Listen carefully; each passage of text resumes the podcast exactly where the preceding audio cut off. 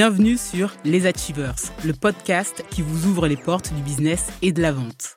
Et qui de mieux pour le faire que les personnes qui sont sur le terrain tous les jours pour vendre, les commerciaux. Évidemment, on ne vend pas de la même manière, en B2B ou en B2C, en fonction de la nature de son offre, de son secteur ou de la maturité de son entreprise. Alors chaque semaine, je vous propose une double immersion. Je reçois une personne qui nous expliquera son marché et sa réalité de la vente. Je suis Audrey Petro, consultante en développement commercial et toujours sur le terrain. Je vous souhaite une très bonne écoute et je vous dis à tout de suite. Bonjour Louis, comment tu vas? Eh ben, Très bien, merci de me recevoir Audrey. Avec plaisir. Je tiens à remercier euh, Florence qui m'a recommandé euh, plein de gens extra euh, dernièrement. Tu vas nous expliquer un petit peu ce que tu fais. Moi j'ai tenu à, te recevoir parce que je pense que tu as une vision à 360 degrés sur le marché du développement commercial à l'heure actuelle au vu de l'activité de FD Partner. Mais je ne vais pas en dire trop. Je te laisse nous raconter qui tu es, ce que tu fais aujourd'hui et bah, comment t'en es arrivé là. Oui, bien sûr, avec plaisir. Que Louis, donc moi je suis directeur général et cofondateur de FDV Partner, qui est une société qu'on a euh, créée, mais je vais revenir dessus, euh, il y a un peu plus de dix ans maintenant. La société a été créée en 2010 et moi je suis arrivé en 2012 pour rejoindre Johan Ostero, le fondateur de FDV Partner. Voilà. Alors mon parcours, c'est un parcours euh, très classique puisque je suis diplômé de Neoma, anciennement euh, ESC Reims, desquels je suis sorti en 2007, quelque chose comme ça. J'ai commencé comme consultant chez Ernst Young pendant un an. Après, j'ai voyagé pendant un an et puis euh, j'ai découvert le monde de la vente, le fameux monde qui m'a passionné et donc j'ai décidé de faire euh, ma carrière et donc j'ai passé trois ans dans une ESN qui s'appelle SOAT qui a été rachetée je crois par le groupe euh, Open il y a, il y a quelques mois. Ouais, je les connais bien. Je connais une personne qui est restée pas mal d'années là-bas. Coucou Cécilia. Voilà. Euh, et donc moi je suis resté trois ans. C'est là où j'ai fait mes armes. C'est là où j'ai découvert le monde de la vente. C'est là où j'ai découvert le monde de l'IT. Ça m'a passionné et j'ai décidé donc trois ans après de, de rejoindre FDV pour créer une société dédié à 100% à la vente. Toi, en école de commerce, tu as fait une spécialisation euh, développement commercial ou euh, comment t'en es arrivé là en fait? Eh bien non, pas du tout. Finance, euh, contrôle de gestion, finance d'entreprise. Donc c'était une discipline que je ne connaissais absolument pas.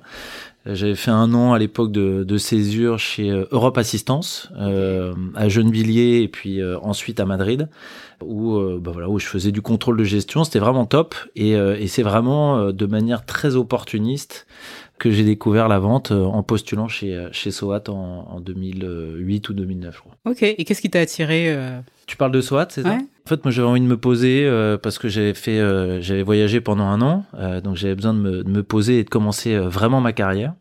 Et voilà, j'ai répondu à une annonce qui m'a plu. C'est un peu la découverte, en fait, justement, du monde informatique. C'était un secteur qui avait le, le secteur du numérique qui avait le, le vent en poupe. Donc j'ai l'impression de mettre les pieds dans un déjà dans un bon secteur, ce qui était le cas en effet. Et, euh, le monde de la vente, euh, voilà, c'est quelque chose qui m'attirait que je connaissais absolument pas, euh, mais voilà, de bon bon feeling avec les gens, passionné par des découvertes, par le contact client. Voilà, ça s'est fait un peu comme ça, mais j'avais pas de. Alors, est-ce que tu peux nous expliquer en détail ce que fait FD Partner D'ailleurs, FDV, c'est pour force de vente? Oui, exactement. Voilà, on s'est pas, on s'est pas trop cassé la tête, euh, je t'avoue, euh, au début. Euh, force de vente partenaire, exactement. En fait, ce qui était assez chouette, c'est qu'en fait, alors moi, je me suis associé avec un garçon qui s'appelle Johan Ostero, qui est le président d'FDV Partner, et, et en fait, lui, c'était l'un des premiers commerciaux dans les cabinets de conseil. Donc les cabinets de conseil, ce sont euh, des directeurs, enfin des consultants qui deviennent directeurs, qui deviennent associés, partenaires. Euh, il n'y a pas de commerciaux. Faire de la vente, faire des démarches sortantes, c'est euh, c'est même pas bien euh, et politiquement pas pas correct. Et donc ce sont des le, business se fait par intuitu personae et donc il n'y a pas de commerciaux comme moi j'ai pu découvrir dans les boîtes IT, les ESN où il y a des armées de commerciaux. Voilà. Donc Johan, ça a été un des premiers commerciaux et en fait, au bout d'un moment, donc il a évolué dans les cabinets de conseil en orga euh, ou autre. Et en fait, au bout d'un moment, il s'est dit, bah, je vais me mettre à mon compte. Donc c'est vraiment du freelancing au départ. Et il a décidé euh, de, de, de, travailler pour deux, trois clients en parallèle, cabinet de conseil. Et son objectif, c'était de, bah, d'aller euh, chercher des missions pour ces trois clients. Donc il répartissait une partie de son temps pour le cabinet A, une autre partie de son temps pour B, une autre partie de son temps pour C comme font des freelances. Mmh. Et euh, bah, sur, sur le temps que, son client lui accordait, moyennant facturation, et ben pendant ce temps-là, il allait chercher des clients, il faisait des rendez-vous pour les associés, il allait euh, faire des propales et, signer des deals au nom de son client, comme s'il était salarié en fait de son client. Voilà, avec une boîte mail de, de, son client. Donc ça, c'est la, jeunesse de FDV, ça s'est passé comme ça. Et moi, je suis arrivé et je lui ai dit, bah en fait, moi, je vois beaucoup de startups qui sont en train de se monter dans le monde IT beaucoup par des, par des ingés et par des techs, mais qui n'ont pas forcément l'associé, qui n'ont pas forcément cette connaissance de faire de l'acquisition client grand compte, d'appeler, de prospecter, de prendre son téléphone. Et euh, bah, c'est ce que j'ai commencé à faire à l'époque. Euh, donc c'est-à-dire bosser pour deux trois startups tech en parallèle euh, donc on est loin des, des licornes qu'on peut connaître actuellement, plutôt des, des petites structures euh, qui étaient en général dirigées et managées par des par des techs et des ingés. Et moi mon boulot c'était de de faire ça sur sur un tiers de mon temps pour une startup et puis euh, et puis euh, le reste du temps pour, pour d'autres startups. Donc voilà, donc c'est comme ça que ça s'est fait. On a fait ça pendant euh, à peu près un an où on était deux en fait euh, dans, la boîte. Puis le temps de s'associer, de monter un pacte d'associés, etc. Et, euh, et au bout d'un an, ben, on s'est dit bah en fait c'est un modèle qui plaît et qui intéresse au moins les cabinets de conseil et au moins des startups. Donc on s'est dit on va recruter une première personne. Voilà. Donc ça c'était en 2013, fin 2013 je crois on a recruté un premier euh, garçon qui s'appelait euh, Arnaud, qui, euh, qui était, qui avait terminé, je crois, l'ECE, qui est une école d'ingé électro, et lui, voilà, qui avait la grosse tchatch, etc., qui connaissait pas non plus très bien le monde du commerce, et voilà, on l'a formé, on l'a recruté, on l'a formé. Il s'avère qu'il était top, et puis il a évolué après chez chez Salesforce pendant pas mal de temps et puis c'est devenu un euh, voilà un directeur commercial euh, aguerri et très performant euh, et on a commencé comme ça et puis après on a on a recruté 2 3 4 5 commerciaux et et, et commercial. OK. Et aujourd'hui vous êtes combien? Et aujourd'hui on a un peu moins de 60. Alors on a un exercice décalé donc on fait à peu près 6 millions d'euros de chiffre d'affaires donc on retombe sur des les ratios qu'on peut trouver dans le conseil, euh, et 10 personnes, 1 million, 20 personnes. Euh, exactement. Donc 100 000 euros effectivement par collaborateur. Nous, c'est euh, ça, sauf que c'est un peu différent parce qu'on a un modèle économique, économique, on pourra en parler après, mais qui a, dans lequel il y a du fixe et du variable. Donc voilà, au lieu d'avoir un TJ de 450 ou 500 euros, bah, on a un TJM soit qui peut être un peu moindre avec du variable, puisque notre boulot c'est d'aller, c'est d'aider monter des rendez-vous, détecter des projets et signer des deals. Donc il y a forcément une démarche, euh, une dimension variable, euh, soit qui vient s'ajouter au TJM, ou soit c'est un, TJM intégrant cette partie variable. Et après on s'occupe du, du plan de nos commerciaux. On doit avoir euh, voilà entre 50 et 60 clients à peu près. Quelle est la typologie de tes clients? Vous avez commencé avec les cabinets de conseil et les startups, et aujourd'hui, est-ce que vous vous adressez d'autres cibles comme les grands groupes? Exactement. Alors, c'est euh, jusqu'à il y a trois ans, on, on travaillait quasiment que pour des petites structures. Alors, petites structures sont à peu près des tailles euh, bah, comme celles qu'on a aujourd'hui, des entreprises qui vont faire jusqu'à 5, 10, 15, 20 millions d'euros de chiffre d'affaires. On savait pas et on n'avait pas euh, pris conscience que c'est euh, que des grandes entreprises aussi et des grands groupes pouvaient avoir des trous dans leur dispositif commercial et pouvaient aussi avoir des douleurs et être à la recherche de solutions. Donc aujourd'hui et depuis trois ans, on travaille aussi pour des grandes structures. Euh, on a 50 à 60 clients, il y en a à peu près, je dirais 30-35% qui sont toujours des cabinets de conseil mmh. et qui seront toujours des cabinets de conseil parce que c'est notre clientèle historique. À peu près autant euh, d'entreprises du monde IT. Dedans, on va retrouver des éditeurs, des, des intégrateurs et des ESN. Et le reste, bah, ce sont des entreprises dans le monde du service, dans le monde de la prestation intellectuelle, dans lequel il peut y avoir des, des, des, des startups et des sociétés tech, puisque le, la tech, c'est ni plus ni moins qu'un service qui est digitalisé euh, voilà, via une plateforme. Donc voilà, donc c'est à peu près euh, ça. Nous, notre positionnement, il est assez clair on est euh, et, on, ne sera intéressant euh, que pour des entreprises qui sont dans le monde du service. Voilà, on fait un peu de produits, on, travaille pour des gens comme Samsung euh, avec des devices, du hard, etc. Mais c'est quand même beaucoup du service. Et notre notre expertise, c'est bah, nous ce qu'on a appris, toi ce que tu as appris chez Valtech, moi ce que j'ai appris chez Soat par exemple, c'est d'aller ouvrir des grands comptes et après bah, générer du business avec avec des grandes entreprises, avec des contraintes de référencement, etc. Alors, est-ce que tu peux m'expliquer ce que euh, vous vendez exactement? Vous positionnez un commercial chez le client, il, est, il travaille depuis euh, chez vous, c'est euh, ce qu'on pourrait assimiler à de l'assistance technique dans le monde du conseil? C'est quoi exactement? Euh, bah, C'est une bonne question. En fait, puis le, le début, on a un service qui marche le plus, qui est ce qu'on appelle nous du service manager dans le monde informatique. Euh, donc le service manager, c'est en fait on va proposer une solution clé en main, intégrant du management commercial, intégrant du business développement, donc avec un, un commercial, et puis intégrant aussi de la base de données, des outils, etc. Donc en fait, le service qu'on propose et aujourd'hui qui nous est le plus demandé, c'est euh, ce, service d'externalisation commerciale, de service manager. Donc euh, tu as ton entreprise euh, et tu cherches à, générer des rendez-vous supplémentaires, tu cherches à générer des leads, détecter des opportunités ou faire plus de business. Et ben tu viens, tu fais appel à nous. On a un forfait mensuel qui a vocation donc à couvrir le temps passé par une équipe qui va être dédiée, un peu de back office, du business développement, en gros un business développeur en général qui va travailler euh, mid-time, et euh, un directeur euh, commercial, un directeur de mission. Finalement, c'est un peu comme dans un cabinet de conseil. Ouais, c'est ça, avec une personne qui pilote la mission, et puis ensuite les, les consultants commerciaux qui réalisent derrière. Exactement. En fait, on travaille de chez nous, on travaille de chez nos clients, on travaille aussi en télétravail. Donc euh, il y a une certaine euh, autonomie euh, dans le, dans le travail que réalisent les gens. Et, et le modèle, bah, c'est le modèle qu'on reproduit en fait, enfin qu'on avait pu faire au début avec Johan.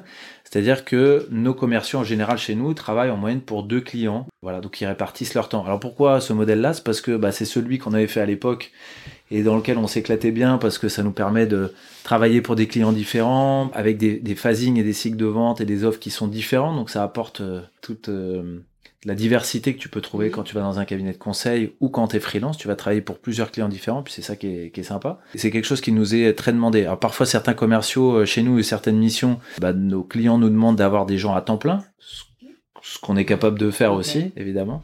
Mais euh, voilà, donc pour répondre à ta question, c'est euh, vraiment ce service manager qui nous est aujourd'hui le plus demandé. Qu'est-ce qu'on fait aussi d'autre? Bon, On fait pas mal de bootcamp, on fait de la formation pour les commerciaux de nos clients. Mm qui veulent euh, être plus forts, qui veulent être plus musclés, euh, des experts aussi ou des directeurs qui n'ont pas vocation à faire du commerce, mais qui sont en contact tous les jours avec leurs clients. Donc on vient euh, leur apporter cette capacité à parler business, à parler prix, à découvrir son client, voilà, toute cette démarche un peu un peu commerciale. Et puis on va faire aussi pas mal de consulting. Donc du consulting, ça peut être aussi bien faire des benchmarks concurrents, euh, faire des, des enquêtes de satisfaction, peut-être faire des audits, audits pardon, de ton organisation commerciale. Voilà, on a toute une palette de services, coaching technique aussi, euh, des audits techniques pour euh, in fine, et on surfe pas mal là-dessus. Bah, nos clients veulent faire de leur organisation une sales machine, quelque chose de très huilé. Et donc on surfe évidemment beaucoup là-dessus et on les accompagne jusqu'à avoir une organisation cible. Comment vous vous insérez quand il y a déjà une équipe commerciale en place? Ou peut-être que c'est rare et qu'en général, vous arrivez vraiment pour démarrer la machine Alors, c'est une très bonne question. En fait, enfin, jusqu'à il y a trois ans, on travaillait plutôt pour des petites structures. Donc, on faisait, euh, et, c'est vrai que nos missions démarrent toujours par là. Euh, on fait un kick-off. On a un process de démarrage, d'onboarding qui est assez, euh, assez bien calé. Donc, un pré-kick-off, un kick-off où on va pendant deux, trois heures prendre de la donnée, en fait, et comprendre quelle est l'offre de service, euh, quels sont les clients, euh, qui sont les prospects, etc. Et euh, pour faire un playbook, un sales process book, qui va être un peu la bible sur laquelle ensuite toutes nos équipes vont pouvoir travailler. Ça sera le référentiel, des argumentaires, des bénéfices clients, pour ensuite construire bah, des, des, des pitchs de prospection, pour construire un script de conduite de rendez-vous, pour faire des emails types. Donc c'est comme ça qu'on va on va initier en fait tout notre travail. D'accord, donc en général, vous arrivez quand l'équipe commerciale n'est pas encore réellement formée, mais est-ce qu'il vous est déjà arrivé d'intégrer l'équipe d'un client, qu'il y avait déjà des commerciaux? Et dans ce cas-là, comment vous faites? Parce que moi, je me pose automatiquement la question, notamment chez les grands comptes, de potentiels conflits euh, au sein des équipes et euh, parce qu'on aurait des manières différentes de faire. Euh. Ouais, bien sûr. comment vous gérez ça? Alors on travaille avec des gens comme euh, Inetom, on travaille avec euh, des SCC, des Sopra, euh, voilà donc aujourd'hui et depuis trois ans avec des grandes structures. Voilà, je pourrais te donner un peu plus nos, références clients, des de loi de KPMG partie conseil, des Samsung, des des Rexel, enfin voilà donc le champ des possibles c'est ouvert avec des grands comptes. Et évidemment, là, on travaille avec des, des entreprises qui ont des armées de commerciaux, Orange Business par exemple, donc c'est, c'est plus de 2000 ou 3000 commerciaux, j'ai pas le chiffre en tête, mais voilà. Donc euh, comment ça se passe? Bah, En fait, on vient cadrer au début, euh, si on soit on travaille sur une offre qui est complètement neuve et auquel cas on sera peut-être pas en conflit euh, avec euh, les commerciaux. Euh, mais ce qu'il faut retenir, c'est soit on vient démultiplier les forces commerciales et on travaille un segment, on pousse une offre que les commerciaux en place ne poussent pas, mm. par exemple. deuxième cas de figure, on vient travailler pour alimenter des commerciaux, alimenter des commerciaux grands comptes, par exemple, des key account managers, et auquel cas on va travailler pour les alimenter. Mm. Par exemple, on peut monter des rendez-vous pour le CAM euh, Société Générale de Adobe, par mm. exemple. Et là, on va euh, monter des rendez-vous, euh, détecter des projets, faire une carte de compte et lui mâcher le travail, en fait, pour que lui il puisse se concentrer sur la conversion d'une opportunité en, business. Ouais, d'accord, je, vois très bien. Donc, vous vous adaptez, vous vous insérez dans l'organisation en fonction de son niveau de maturité. S'il y a déjà des personnes en place, bah, vous allez aller les alimenter. Et s'il il y a une nouvelle offre, bah, vous pouvez vous charger de A à Z de cette nouvelle offre. Alors, tu sais qu'on fait le même métier hein, d'une certaine manière également. Quand on parle de développement commercial, surtout quand on fait de l'opérationnel, la plupart des gens me disent mais en fait, Audrey, moi, ces personnages, je les veux absolument en CDI parce que ce sont des sujets beaucoup trop critiques pour mon organisation. Qu'est-ce que tu leur répondrais, toi, à ces personnes-là? Que les deux sont pas incompatibles. En fait, on est, euh, on a une approche qui a, qui a un peu changé. Moi, quand j'étais chez Soat à l'époque, il fallait tout faire pour retenir ses consultants et puis pour éviter qu'ils se fassent débaucher par leurs clients. Mm. On a aujourd'hui une approche qui est beaucoup plus euh, souple et plus libérée, c'est-à-dire qu'aujourd'hui, euh, en fait, tous nos clients nous voient comme aussi des viviers de recrutement. Et en fait, ce qu'on fait aujourd'hui, c'est qu'on dit à nos clients et on dit à nos équipes, eh ben, si euh, un jour vous voulez travailler ensemble, c'est tout à fait possible. Il y a des conditions générales de vente à la fin. Nous, on n'a pas envie que nos commerciaux partent chez nos clients, mais c'est euh, aussi l'histoire qui voudra ça. Et si vous voulez travailler ensemble, bah, c'est possible. C'est juste que pour euh, compenser euh, bah, le coût du recrutement, de la formation et tous les efforts qu'on a fait euh, pour faire de nos commerciaux des machines de guerre commerciales. et ben on demande juste de prendre un fee comme un cabinet de recrutement le jour où il, recrute quelqu'un. Voilà. Donc on a une approche qui est relativement libérée aujourd'hui par rapport à ça, et ça fait partie des choses. Et on sera ravi que nos commerciaux deviennent nos clients, deviennent directeurs commerciaux, directeurs commerciaux et deviennent nos clients demain. Voilà. Donc ça c'est un premier point. Euh, donc nos clients nous voient et peuvent nous voir comme des viviers de recrutement et ça nous va très bien. Mm.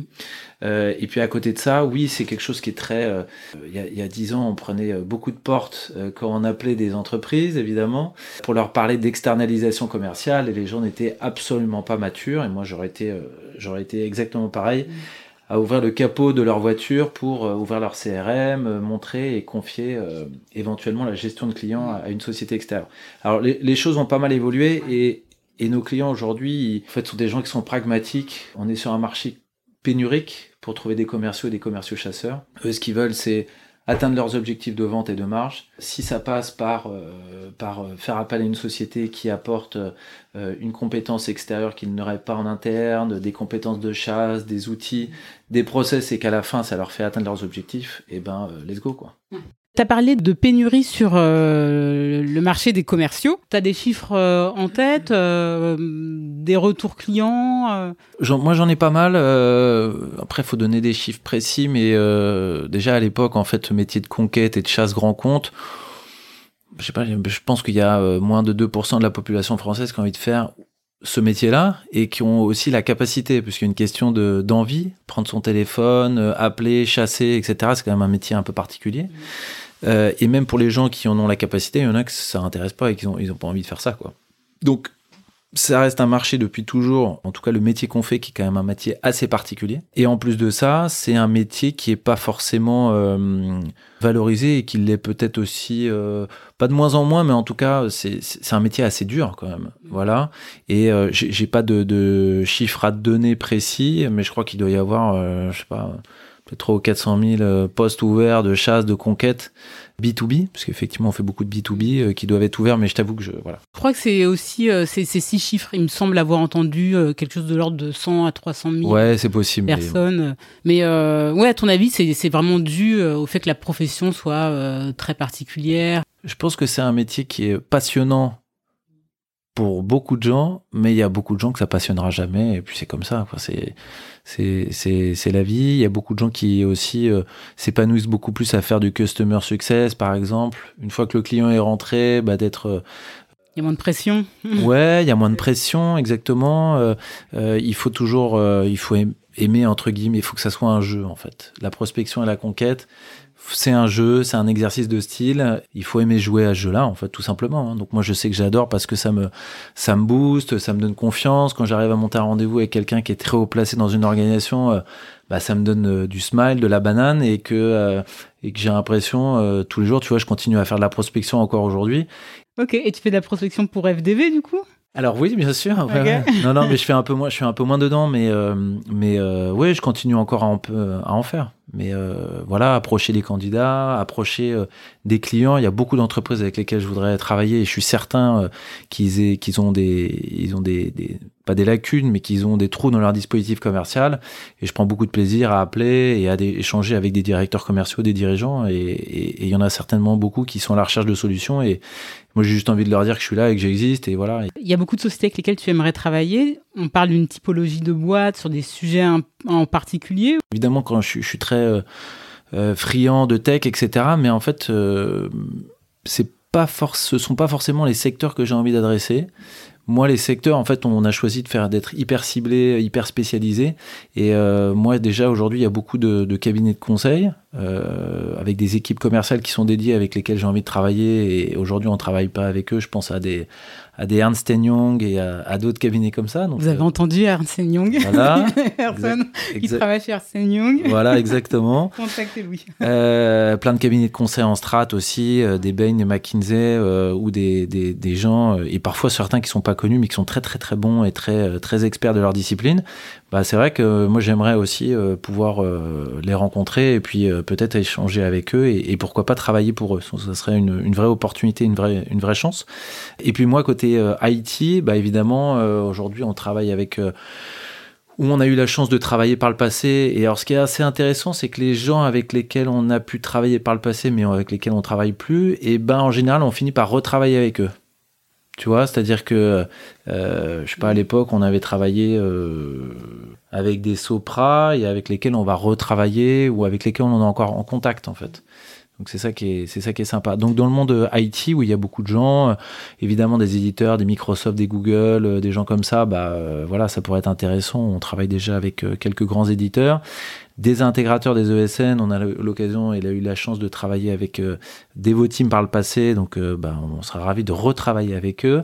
Vous avez entendu Voilà, et on travaille avec euh, des Inetom, avec des SCC qui nous ont euh, récemment accordé leur confiance, avec avec des Actions, voilà, des grandes ESN, mais il y en a beaucoup, beaucoup évidemment. Donc ça, on, évidemment, on, on, aimerait travailler avec eux. Et après, le monde du service en général, on travaillera pas avec des industriels parce que c'est pas notre pas, c'est pas notre secteur et c'est une discipline à part, mais toutes les entreprises de services euh, euh, qui euh, vendent du service à des entreprises, à du B2B ou du public, bah, il y en a énormément avec des grandes marques et on sera ravis de, de travailler avec elles aussi. quoi. J'adore que tu dises ça parce que moi, c'est ce que je préfère, hein, la vente dans le service, B2B, des cycles de vente qui sont longs, mais je sais aussi que ça implique le recrutement d'un certain type de commerciaux, contrairement à ce qu'on peut voir dans le SaaS. Aujourd'hui, quelles sont les qualités que tu recherches chez les gens que tu emploi chez FD Partners? Alors en fait, c'est vrai qu'on nous voit, quand tu dis euh, chasse, conquête, euh, prospection, les gens vont rapidement te mettre dans une case de call center, qui sont des gens très très bien. Moi, c'est un secteur que je ne connais pas euh, malheureusement, mais effectivement, on peut vite avoir une image de, call center. Pour rejoindre ce que tu disais tout à l'heure, bah, c'est vrai quand tu externalises ton commerce, tu vas rapidement et naturellement confier des choses qui sont un peu bas niveau, faire de la prise de rendez-vous, faire de la base de données, etc., avant de confier ton portefeuille client, avant de faire le compte management. Donc, nous, on sait qu'il faut aussi passer par euh, rentrer par la petite porte. Euh, on accepte qu'on nous confie des tâches qui sont peut-être un peu un peu bas de niveau, mais clairement, nous, notre positionnement, c'est euh, bah, ce que nous on a pu faire toi et moi par le passé, c'est-à-dire appeler la Société Générale, appeler les acheteurs, aller voir le DSI son N-1, remonter jusqu'à ouvrir un grand compte et lui vendre plusieurs centaines de milliers d'euros, quoi. D'accord, donc tes commerciaux vont en rendez-vous physiquement, vont présenter des consultants, vont défendre des projets. Exactement. Donc ça, c'est ce qu'on fait. Les gens euh, et nos collaborateurs et collaboratrices FDV sont des gens comme toi et moi, c'est-à-dire euh, des gens qui sont plutôt euh, école de commerce ou universitaires, en général bac plus 5, même s'il y a des très bons autodidactes qui sont dans nos équipes. Et sont des gens qui, un peu le mouton à, à cinq pattes, mais sont des gens qui sont très curieux intellectuellement par le monde de l'entreprise, euh, qui sont capables de monter rapidement en compétence sur une offre euh, complexe de cloud, de cybersécurité, qui sont capables d'échanger avec un DSI comme un directeur métier. Et Ce qu'on fait euh, traditionnellement, c'est qu'en en fait, on fait beaucoup de ventes tripartites. C'est-à-dire que nous, pour le compte de nos clients, on va avoir ce rôle de commercial, la personne qui va faire avancer la vente euh, en prospection, en conduite de rendez-vous, 1, 2, 3, 4, propal et, et vente. Et on fera monter notre client qui est un expert un avant-vente, un pré-sales ou, euh, ou un, un partenaire euh, pour euh, apporter la belle histoire, et, enfin raconter la, belle histoire, puisque c'est quelqu'un qui a 30 ans d'expertise, métier ou technique qu'on pourra jamais remplacer. Donc tout ce qu'on va faire, et nous tout le modèle qu'on fait en général, c'est que, et pour des offres qui sont complexes, on va faire monter un, expert technique, notre client, dès le rendez-vous 1, parce qu'on sait qu'on va augmenter nos chances de détecter un projet et de faire du business. Mais alors c'est assez drôle parce que vous travaillez beaucoup dans le monde du conseil, dans la tech, au sein de ESN. Hier tu travaillais avec des teams, aujourd'hui tu travailles avec d'autres ESN. Comment tu fais en sorte qu'il n'y ait pas de concurrence? Tu peux avoir un commercial qui est euh, chez le SN1 et un autre commercial qui est chez le SN2. Comment tu gères ça? Parce que potentiellement, ils ont les mêmes clients. Oui, alors exactement. Alors on a un, CRM. Alors on a fait le, tour un peu de tous les CRM du marché, les HubSpot, etc. Finalement, on s'est rendu compte que, et on est en pleine refonte aujourd'hui de notre système d'information, on se rend compte que euh, en fait, on a une gestion de la donnée qui est un peu particulière et on va euh, continuer à retravailler avec un, un ERP, un éditeur qui s'appelle Fluxod. Pourquoi? Parce qu'en en fait, la logique, c'est on a une master base de données avec plusieurs centaines de milliers de contacts, des DAF, des DSI, euh, de grandes petites entreprises, etc. Et en fait, par exemple, le DAF de TF1, euh, ben, potentiellement, il y a 15 commerciaux FDV qui vont l'appeler et qui sont en train d'essayer de faire du business avec lui. Donc, euh, ce qui est intéressant, c'est que le commercial qui a trouvé son portable va pouvoir le mettre dans euh, la master base de données et en faire profiter tous ses copains de FDV. Mais pour autant, donc c'est un peu une gestion euh, multi-données, tu vois, par contact, avec un historique de discussion, avec une historique de rendez-vous qui sera vraiment spécifique à chacun des commerciaux. Et ça, tout ça, on va le cloisonner dans des espaces personnalisés. Donc en gros, ce qu'il faut retenir, c'est qu'on a un CRM dans lequel on a une master base de données, dans lequel on va retrouver plein de gens avec leur portable, avec leur mail. Mais moi, si je suis en charge du développement commercial d'Axience, par exemple, bah moi, l'intégralité des contacts que j'ai avec le DAF de TF1, bah ça sera que pour moi, cloisonné les autres n'ont pas aux échanges. Et en plus, moi, j'ai aucun intérêt à ce que mes petits copains ils fassent du business avec lui. Donc en plus, je vais pas lui dire et pas dire à mes copains. Euh, quels sont ces sujets du moment euh, D'accord, donc c'est une recommandation qui est faite aussi aux commerciaux de pas forcément partager les business qu'ils ont en cours avec leurs clients quand on sait qu'ils sont sur des clients qui ont euh, des cibles similaires. Exactement, sauf sauf à ce que bah, celui qui vend que de la que de la data et en fait il va avoir le DSI TF1 mais qui a un sujet cloud eh ben, libre à lui de dire à tout le monde, et on l'encourage assez fortement à dire euh, à tout le monde, tiens, au fait, il y a le, il y a le DSI-TF1 qui a un sujet cloud, donc c'est le moment de vous positionner.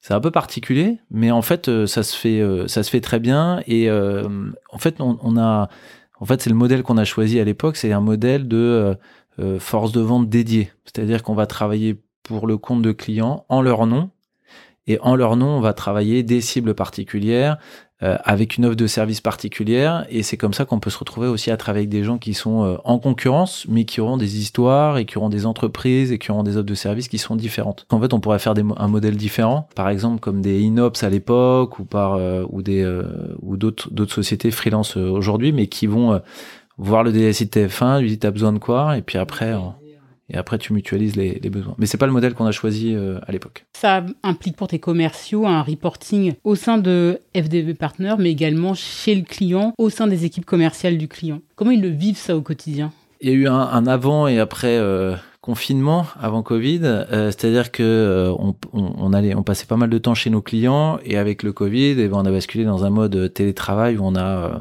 voilà, clairement nos équipes était entre le télétravail et plutôt et le bureau quoi. Voilà. Donc là on est en train de retravailler euh, et de plus en plus chez nos clients parce qu'on a besoin d'eux, on a besoin d'être en contact maintenant, il y a des clients qui ont pas forcément euh, les capacités, l'envie, le temps aussi de recevoir. de nous recevoir. Donc on va essayer de s'adapter à chacun de chacun de nos clients.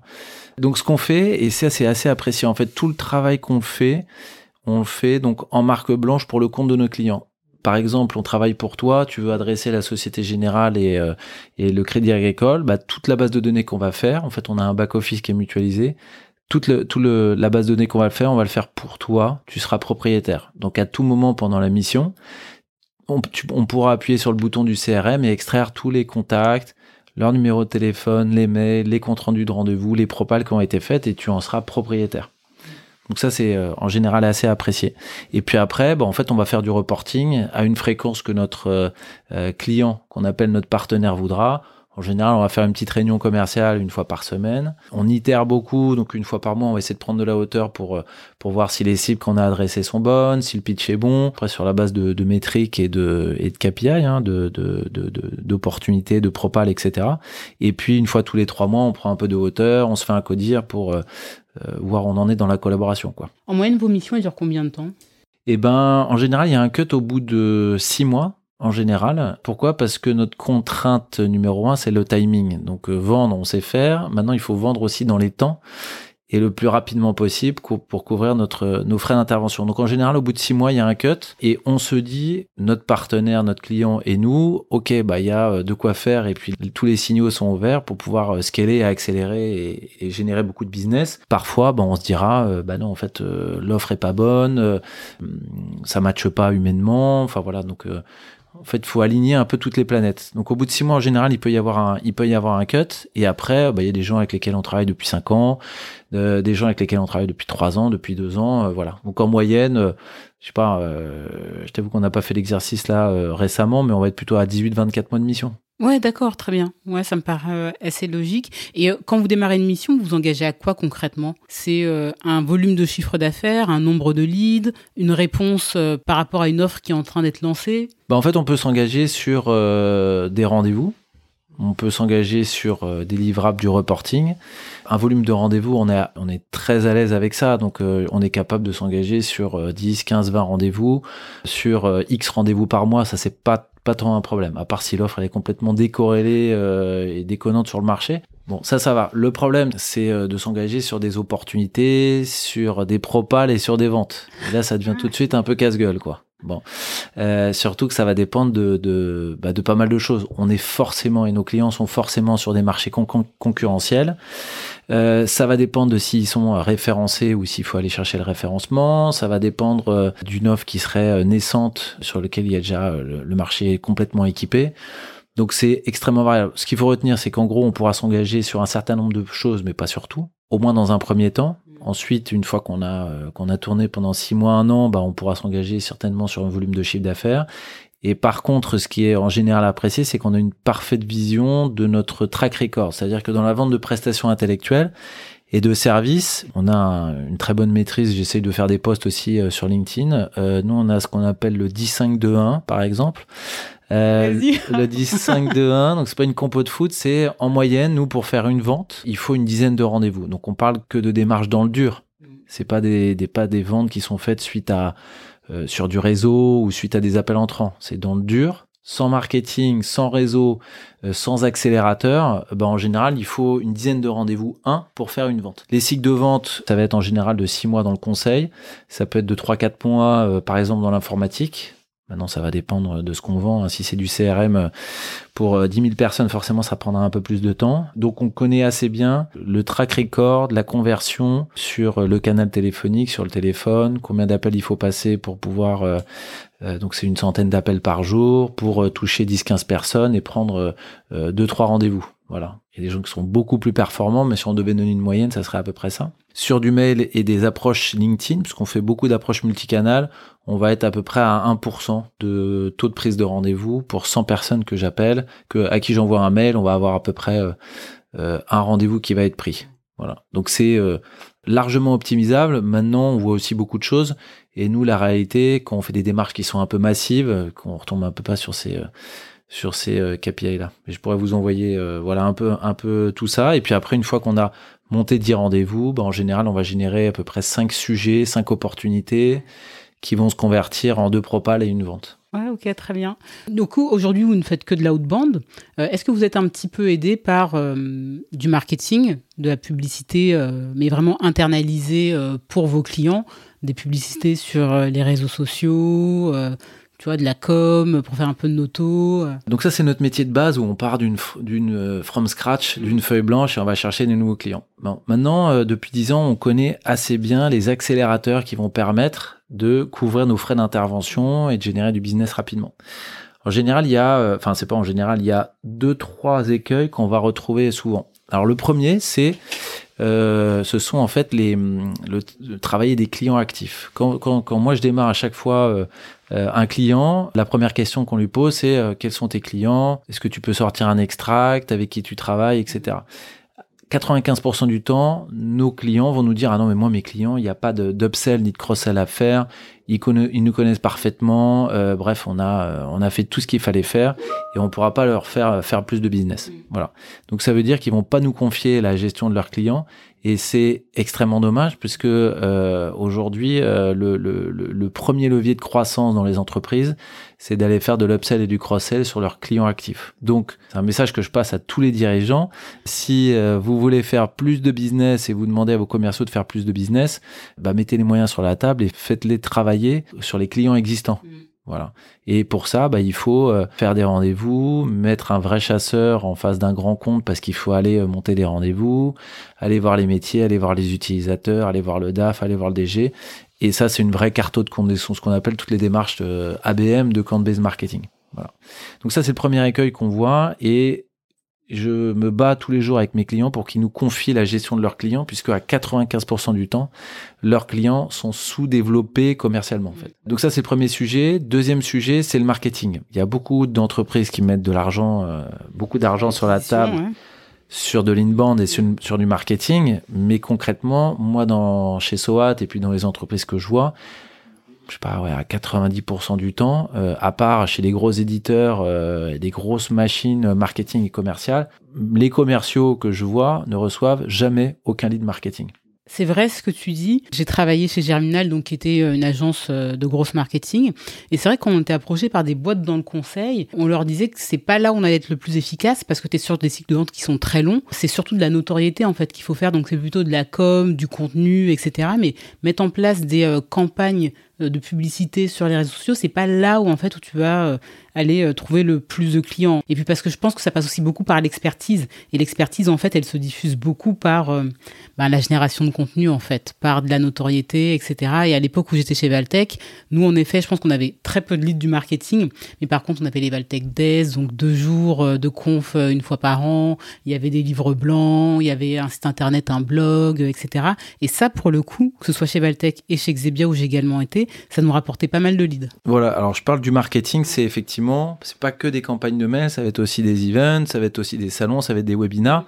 Et en fait, euh, je connais parfaitement le sujet, mais si tu regardes les grosses organisations euh, commerciales et marketing qui sont extrêmement euh, huilées, des Salesforce, des LinkedIn, etc., ou des Microsoft, ils ont monté et ils montent des entités de SDR, de BDR, d'Inside Sales, donc tous ces commerciaux qui, vont mettre la colle, en fait, qui sont dédiés à mettre de la colle entre le marketing et le commerce. Donc en gros, le marketing va euh, faire des events, euh, des webinars, etc. et envoyer des campagnes de mail. Et en fait, les commerciaux, euh, SDR, etc., leur rôle justement, c'est d'aller mener des actions pour convertir les cliquets, convertir les ouverts, appeler avant les webinars, appeler après le webinar. Bref, en gros, remonter beaucoup plus haut sur le funnel marketing et commercial pour apporter de la conversion aux actions marketing qui ont été faites. Et ça, pour le coup, ça a beaucoup de valeur. Exactement ce que tu disais sur les euh, sur les euh, les, les Xebiades ou les etc. Bah en fait, si tu as en plus une démarche commerciale qui fait que tu vas prendre ton prospect par la main avant l'event et après tu vas le suivre, et eh ben c'est aussi comme ça que que tu vas te différencier de la concurrence. Voilà. Donc ça, en général, c'est un gros écueil qu'on voit. Beaucoup d'entreprises qui mettent de l'argent sur la table sur le marketing mais et c'est dommage, il n'y a pas de, il a pas de d'action euh, humaine en fait ou de téléphone qui est euh, plugué euh, sur des actions marketing et qui, et qui apporte beaucoup beaucoup de conversion. J'aimerais qu'on passe à la vente de manière euh, concrète pour les équipes de, de, de partenaires. Déjà, est-ce que vous êtes organisé d'une manière particulière en interne? Est-ce qu'ils sont organisés en quoi dans l'équipe, euh, comme on peut le voir dans le monde du conseil? Et on se dit bon bah là, y a, on a cinq consultants, et c'est l'équipe de consultants spécialisés ESN. Euh, e ouais, tout à fait. Eh ben oui, oui, effectivement. En fait, on a des, on a des équipes qui sont dédiées au conseil, au cabinet de conseil. On a des équipes dédiées euh, à l'informatique. Aujourd'hui, on serve beaucoup et c'est ce qui nous est beaucoup, demandé. C'est de la vente de cloud, c'est de la vente de nos codes, c'est de la vente de forfaits notamment ou de sujets qui qui sont un peu un peu structurants, des contrats pluriannuels. Donc c'est peut-être là où nos clients ont le plus de de mal en tout cas aux difficultés, ils vont pas forcément nous solliciter sur de la vente de régie, puisqu'en général ils le font plutôt en interne.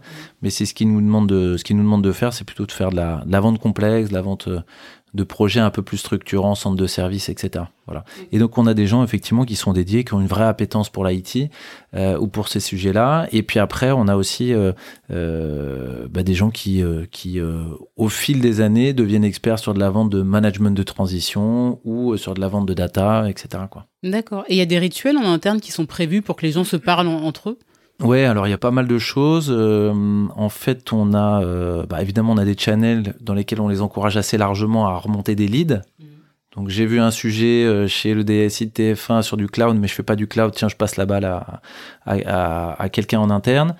De la partage, partage de bases de données, évidemment, partage de, de contacts. On a aussi un, un petit rituel on fait intervenir un collaborateur une fois par mois qui va nous raconter euh, bah, des bonnes pratiques, qui va raconter sa belle histoire. Et ça peut être euh, j'étais avec un client et un partenaire qui est hyper compliqué à gérer, euh, mais voilà comment j'ai réussi à, travailler avec lui et à faire de notre travail commun euh, des ventes.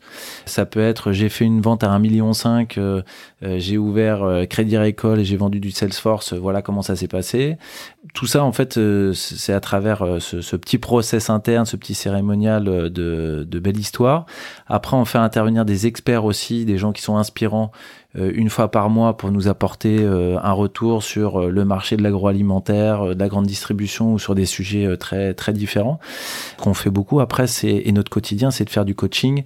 C'est un gros parcours de formation et on est on est vraiment une école de vente quoi. Donc ça, ça se matérialise par plein de parcours de formation, un parcours de formation initiale, par euh, des, des, des, du coaching individuel avec des coachs externes, la revue de paille. Voilà, donc tu as, as, beaucoup, beaucoup de choses qui sont faites pour, euh, bah pour muscler le jeu en fait de nos équipes. Quoi. Très bien. Donc je suis un consultant FDV Partner, oui. je reste trois ans. Oui. Quand je sors d'FDV Partner, j'ai vu énormément de contexte, j'ai été bien formé. Oui. Euh, les gens vont où après? Ah bah, les gens, ils vont euh, bah, en général chez leurs clients. Euh, donc il y en a qui sont allés. Euh, en plus, c'était pas le cas, mais il y en a qui sont qui ont sont devenus managers chez Salesforce. Il y en a un qui est devenu DIRCO d'un cabinet de conseil qui est une référence dans le monde de la de la compliance bancaire qui s'appelle 99 Advisory à l'époque. Donc c'est un cabinet qui a, qui a, explosé et qui est la référence dans son secteur. On a, on a Jafar qui est parti, qui est devenu directeur commercial d'Adservio, qui est une ESN. Ça me dit quelque chose. Voilà, où ils doivent être 500, ouais. à peu près 500 collaborateurs. Il euh, y en a qui sont devenus DIRCO euh, ou managers commerciaux aussi dans des cabinets de conseil. Donc euh, l'évolution et ce qu'on souhaite à nos, à nos équipes, c'est d'accélérer leur carrière en fait. C'est pour ça qu'ils viennent chez nous accélérer leur carrière, avoir la meilleure formation, gagner de l'argent, s'éclater et, euh, et puis après euh, bah, qui volent aussi vers euh, d'autres horizons et, et, ça sera notre plus belle réussite. Aujourd'hui, on parle de personnes qui sont exclusivement en CDI ou tu prends également des freelances? Alors, euh, je vais à contre-courant, mais les freelances, en fait, euh, on, a eu des mauvaises expériences avec euh, des, gens avec qui on devait démarrer en freelance. Et le fait est qu'on continue à travailler un tout petit peu avec des freelances, mais c'est pas le modèle qu'on cherche à pousser aujourd'hui parce que notre mode d'organisation ou la manière dont on a pris le sujet euh, nous, nous permet pas de travailler dans des bonnes, dans les meilleures conditions avec des gens qui sont en freelance. Et euh, tu as évoqué euh, la rémunération. Aujourd'hui, ça fonctionne comment? Tu me disais que chez tes clients, aujourd'hui, il y avait un forfait et éventuellement du variable. Oui. Comment tu rémunères tes équipes de consultants commerciaux? Eh ben, à peu près comme dans des ESN, dans des cabinets de conseil. Donc, euh, si tu prends le, le, le, la grille up to Michael Page des commerciaux, eh ben, on essaie d'être sur le haut du panier pour bah, attirer les meilleurs. Et il y a un variable et il y a un variable, ouais, exactement. Donc c'est un fixe plus un variable et avec des fixes euh, comme toi, tu as pu l'avoir certainement euh, à l'époque euh, dans, dans, dans, les ESN dans lesquels tu as travaillé. Moi, c'était pareil, donc c'est en général des bons salaires. Ce sont des bons salaires euh, en sortie d'école. Et en termes de répartition fixe-variable, de proportion, on est sur quoi? Sur du 50-50 Sur du 70-30 bah, En fait, on a, on a des gens qui sont là depuis 2-3 ans et qui gagnent 100 000 euros Maintenant, c'est pas le cas de tout le monde, donc ça va dépendre aussi un peu de une part de chance, forcément. Euh, il y a des gens qui sont très très très performants, euh, donc ça peut être du simple au double. Donc ton, ton fixe, tu peux faire x 0,5 et tu peux avoir moitié de variables, et puis il y en a qui vont faire une fois et demi leur, leur, leur fixe. Bon, voilà. Donc la cible, en tout cas notre objectif, et on travaille pour ça, c'est que le plus rapidement possible, les gens prennent autant de variables qu'ils aient de fixes. Mm. C'est notre objectif. Très bien. Déplafonner et déplafonner, exactement, exactement. On ok. Mais pas, pas, tout le temps, pour être franc, pas tout le temps. Notamment, bah, les, grands, les grandes entreprises, en fait, euh, euh, en fait, ont pas envie de se casser la tête avec un variable euh, qui devrait payer en plus. Donc, en fait, ils nous disent, moi, je préfère vous donner un forfait mensuel qui intègre du variable. Donc, en l'occurrence, c'est plafonné. D'accord. Donc c'est pour ça que parfois euh, ça arrive et, on l'avait pas anticipé, mais c'est ce qu'on fait aussi. En tout cas, les grands comptes nous demandent d'avoir quelque chose, une facturation fixe mensuelle, intégrant du variable, et après libre à nous de payer nos commerciaux un peu comme on le veut. Et auquel cas, effectivement, ça peut être plafonné. Donc euh, bon, les choses, les choses évoluent, mais on essaye, en tout cas, c'est notre objectif de, de, payer au mieux nos commerciaux. C'est ce qu'il faut retenir. Très bien, c'est très clair. Est-ce que pour euh, conclure cet entretien, tu pourrais me pitcher en 30 secondes max FDV Partner? Hmm, bien sûr. Euh, donc, euh, bah, FDV Partner, c'est euh, le pionnier et le leader dans la vente B2B. Nous, on est une société de référence pour toutes les sociétés de services et beaucoup les cabinets de conseil, les entreprises du monde IT les entreprises qui vendent de la prestation intellectuelle en général. Pourquoi ils font appel à nous, ces sociétés? Bah, Tout simplement pour accélérer commercialement ou être plus performant. Et ça passe par euh, soit des démarches très opérationnelles de prise de rendez-vous, de détection de projet ou de vente externalisée, mais ça peut être aussi euh, des démarches de, coaching technique, mise en place d'outils, d'audit ou de formation et de bootcamp. Voilà, nous on essaye et c'est notre projet de devenir la marque de référence qui n'existe pas, en tout cas qui de notre point de vue n'a jamais existé et que les dirigeants et les dirigeants commerciaux peuvent faire appel quand ils ont une douleur commerciale et qui veulent euh, devenir euh, un Salesforce ou un LinkedIn et de faire de leur organisation une, machine commerciale. Est-ce que tu as un message à passer? Euh, Bah oui, je voudrais remercier mes parents. à qui je suis là. non, non, je vive la vente. Ah, j'adore ce que j'adore ce que je fais et vive les vendeurs et, on intervient aussi beaucoup dans les écoles qui, de notre point de vue et notamment les écoles de commerce, ont jamais donné la formation euh, qui était euh, à la hauteur, ou en tout cas pour donner envie aux gens de devenir euh, des, vendeurs. Donc, ça, ça serait un épisode à part entière. Hein. Exactement. Mais heureusement, il y a des gens qui bougent. Il y a des gens comme Akimbo, il y a des gens comme Iconoclast aussi, et qui ont vocation à faire beaucoup de bien. Donc, je les connais pas personnellement, mais, mais les choses changent. Donc, keep pushing. Super. Merci beaucoup, Louis. Merci à toi de m'avoir reçu. Je te dis à très vite. À bientôt. À bientôt. Merci d'être arrivé jusqu'à la fin de cet épisode. J'espère qu'il vous a plu et que vous avez appris des choses. Si c'est le cas, vous pouvez lui donner 5 étoiles sur votre plateforme d'écoute et le partager à votre entourage. À très vite pour un prochain épisode.